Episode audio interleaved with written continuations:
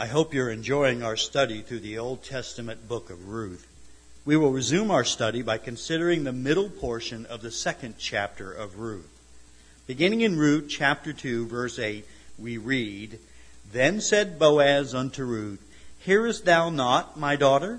Go not to glean in another field, neither go from hence, but abide here fast by my maidens, that thine eyes be on the field that they do reap, and go thou after them. Have I not charged the young men that they shall not touch thee? And when thou art athirst, go unto the vessels and drink of that which the young men have drawn. Then she fell on her face and bowed herself to the ground and said unto him, Why have I found grace in thine eyes, that thou shouldest take knowledge of me, seeing I am a stranger? And Boaz answered and said unto her, it hath fully been showed me all that thou hast done unto thy mother in law since the death of thine husband, and how thou hast left thy father and thy mother and the land of thy nativity, and art come into a people which thou knewest not hithertofore. The Lord recompense thy work, and a full reward be given thee of the Lord God of Israel, under whose wings thou art come to trust. Then she said, Let me find favor in thy sight, my Lord, for that thou hast comforted me, and for that thou hast spoken friendly unto thine handmaid, though I be not like one of thine handmaidens. In Robert Robinson's great hymn, Come Thou Fount, we find these words, Oh, to grace, how great a debtor daily I'm constrained to be. We find here in the second chapter of Ruth a story and example of grace and how we are indebted to the grace of God. The story of every believer's life is a story of grace. Whether it is fully comprehended or not on our part, each of us is to grace a great debtor. In each of our lives, there is the story of saving grace, of living grace, and of dying grace. Or to put it another way, the commencement of the Christian life, the continuation of the Christian life, and the conclusion of the Christian life are all a part of the story of grace. I think of John Newton, the author of Amazing Grace. Two or three years before Newton died, his sight was so dim that he was no longer able to read. A friend and brother in the ministry would have breakfast with him, and their custom was that he would read the Word of God. Newton would make a few remarks on the passage, and then they would pray. One particular day, they read the words of Paul found in 1 Corinthians chapter 15 and verse number 10. But by the grace of God, I am what I am. Newton was silent for the longest time, and finally he said, I am not what I ought to be. How imperfect and deficient I am. I am not what I wish to be although I abhor that which is evil and would cleave to that which is good. I am not what I hope to be, but soon I shall be out of mortality and with it all sin and imperfection. Though I am not what I ought to be, nor what I wish to be, nor yet what I hope to be, I can truly say I am not what I once was, a slave to sin and Satan. I can heartily join with the apostle and acknowledge that by the grace of God, I am what I am. You see, John Newton understood that he was a debtor to the amazing grace of God. And if we are honest, each of us must say, I am what I am by the grace of God.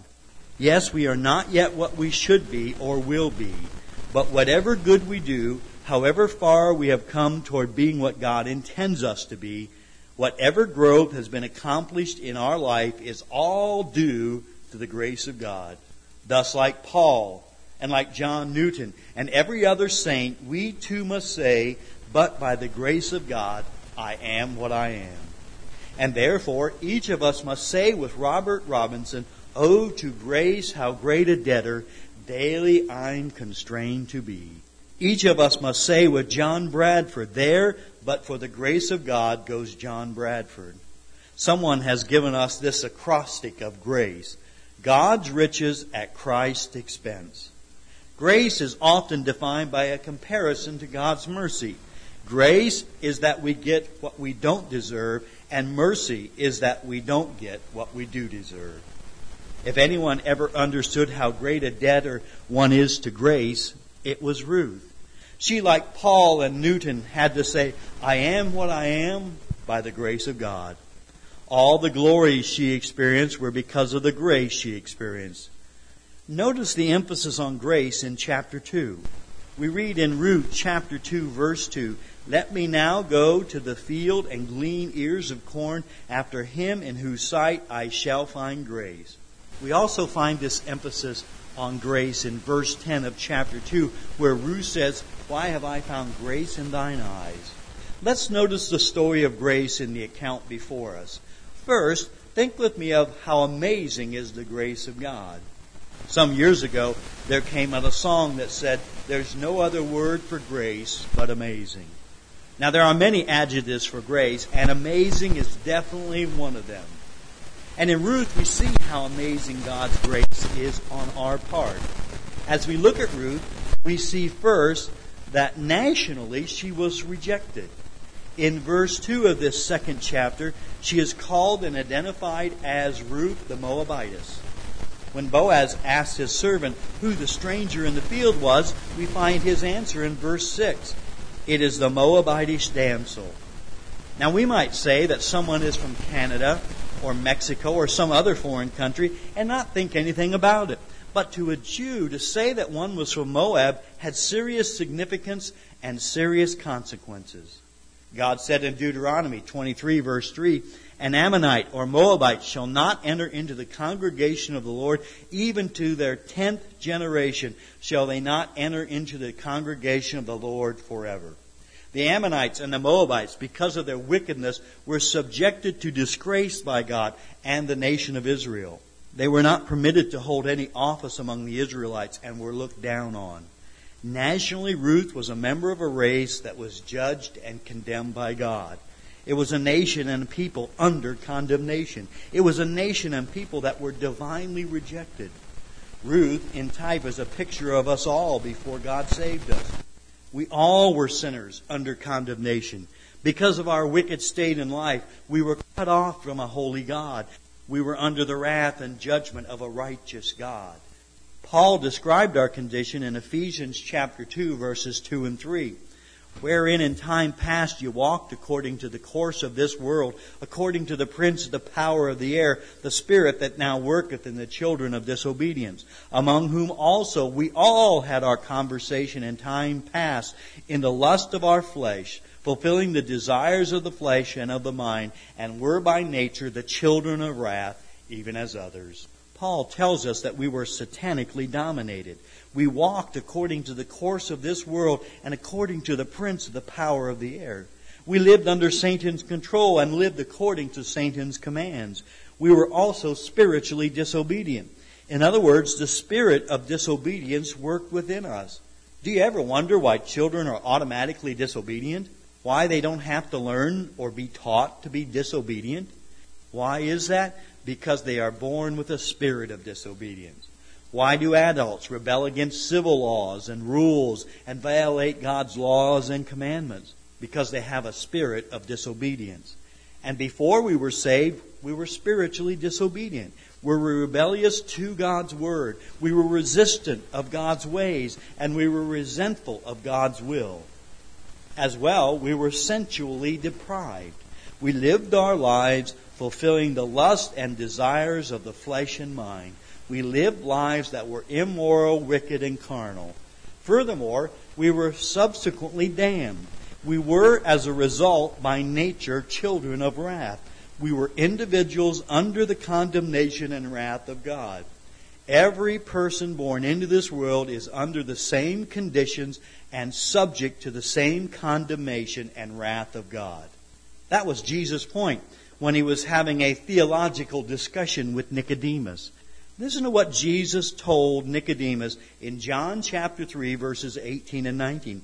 He that believeth on him is not condemned, but he that believeth not is condemned already, because he hath not believed in the name of the only begotten Son of God. And this is the condemnation, that light is come into the world, and men love darkness rather than light, because their deeds were evil. Jesus did not come to judge and condemn the world and mankind because it was already under judgment.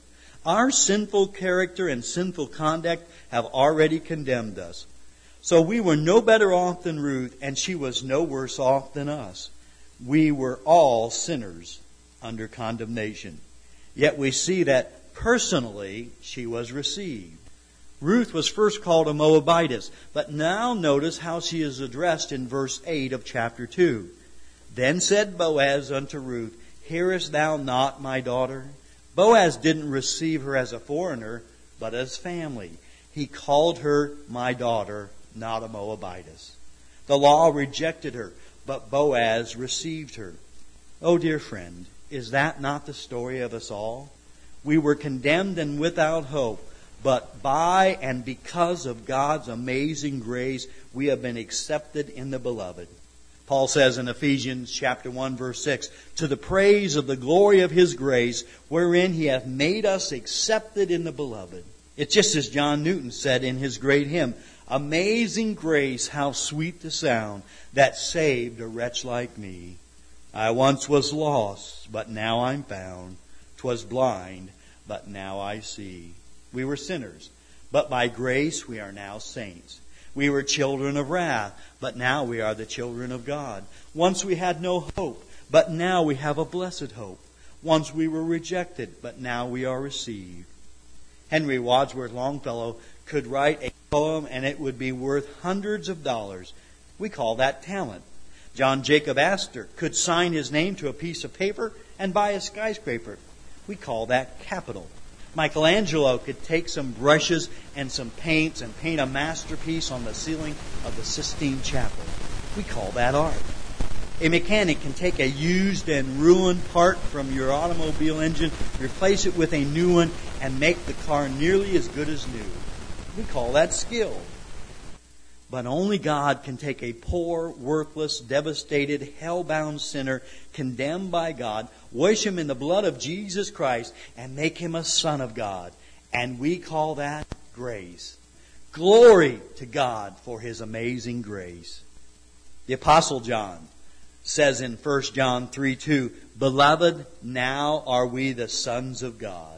Peter said in 1 Peter chapter 2 verses 9 and 10, But ye are a chosen generation, a royal priesthood, and holy nation, a peculiar people, that ye should show forth the praises of him who hath called you out of darkness into his marvelous light, which in time past were not a people, but are now the people of God, which had not obtained mercy, but now have obtained mercy.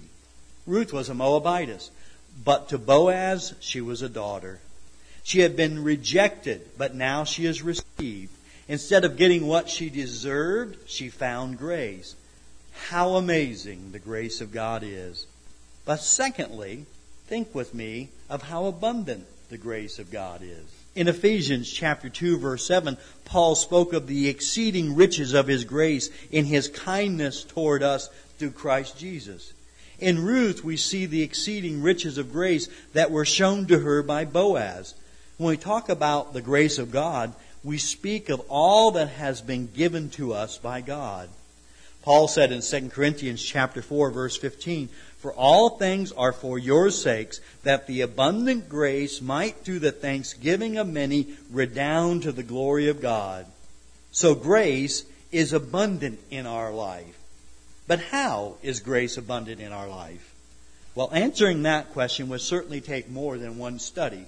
But let's just confine our answer to what we see here in Ruth. First, think with me of how grace brings direction to our life. Notice in Ruth chapter 2, verses 8 and 9, that Boaz said to Ruth, Go not to glean in another field, neither go from hence, but abide here fast by my maidens. Let thine eyes be on the field that they do reap, and go thou after them. Ruth receives words of guidance and direction from Boaz. Grace brings into our life blessings of guidance and direction. Before we were saved, we were like a ship on a stormy sea without a captain or a compass. But when we were saved by grace, a captain stepped on board and we are guided by his divine compass. We read in Psalm 32 verse 8, I will instruct thee and teach thee in the way which thou shalt go. I will guide thee with mine eye. We also read in Proverbs 3 verses 5 and 6, Trust in the Lord with all thine heart, and lean not unto thine own understanding. In all thy ways acknowledge him, and he shall direct thy paths. There is God's spiritual direction for our life, and there is God's sovereignly directing our life. Yes, grace brings direction into our lives. Also, think of how grace brings protection for our life. Notice Ruth chapter 2 verse 9. There it says, Have I not charged the young men that they shall not touch thee? Boaz was concerned that others might take advantage of Ruth. From what we know of Ruth, she was a very attractive woman. But Boaz made sure that she would be saved. You see, God is watching over our lives. He is the keeper of our soul and guard of our life. We have this promise in Psalm 121, verse 5 The Lord is your keeper. He told about a B 29 bomber that took off from the island of Guam for Kokura, Japan. When the plane arrived at its primary target, a thick cloud covering hid that target. They circled above for 30 minutes, then 45 minutes, until 55 minutes had passed and their gas supply was dwindling to the dangerous point. They didn't want to pass up the primary target, but they had no choice.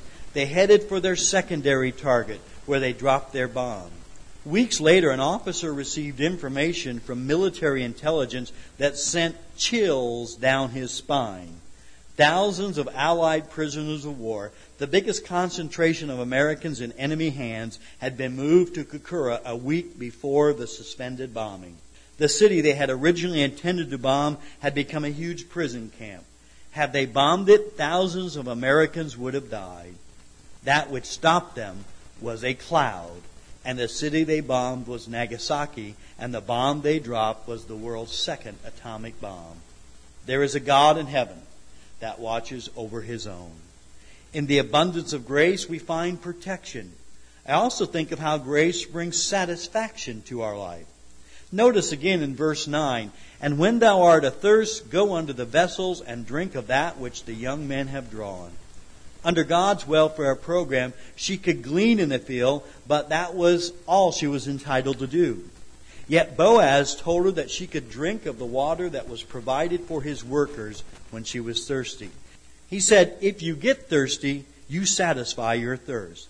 In the Bible, the quenching of thirst symbolizes satisfaction. The abundant grace of God has brought satisfaction to our life.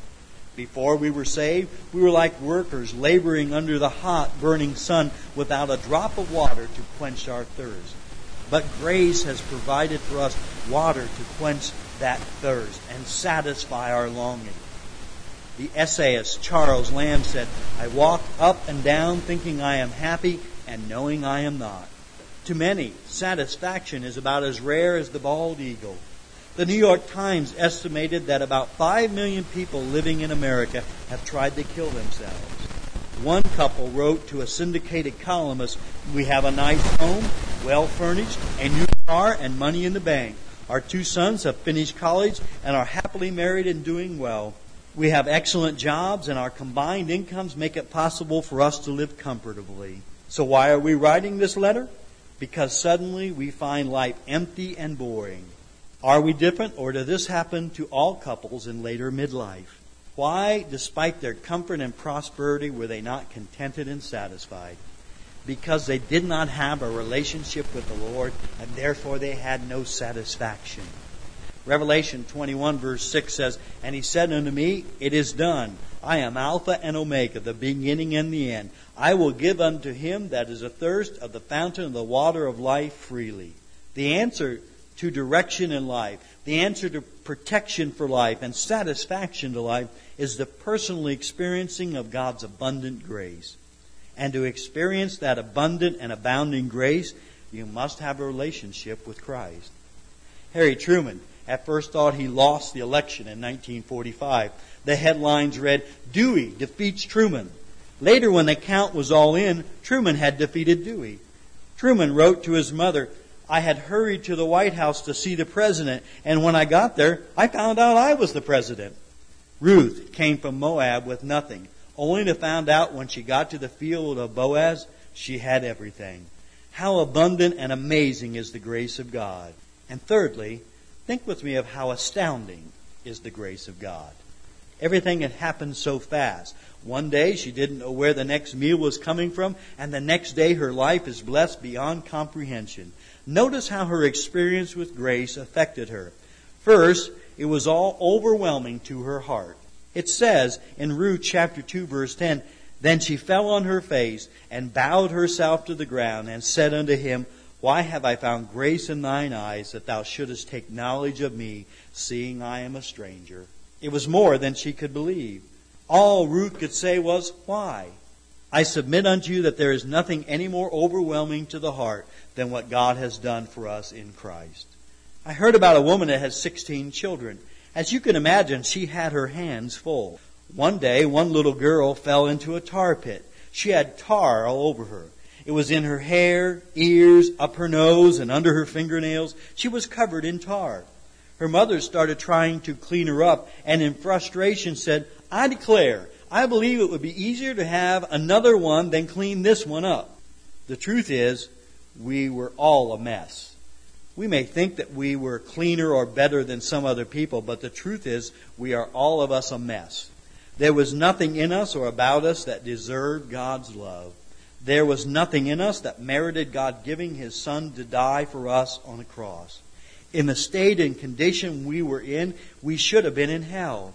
Most of us were a lot like the daughter of Jonathan Edwards, the great preacher, theologian, and revivalist. Jonathan Edwards had a daughter with an ungovernable temper. It was not well known to the outside, but was regretfully known in the home. A worthy young man fell in love with her and wanted to marry her. He came to see Edwards and asked for her hand in marriage. Abruptly, Edwards said, You can't have her. The young man, taken back somewhat, said, But I love her. You can't have her, again was Edward's reply. She loves me. You can't have her. Finally, the young man asked why. And Jonathan Edwards said, Because she is not worthy of you.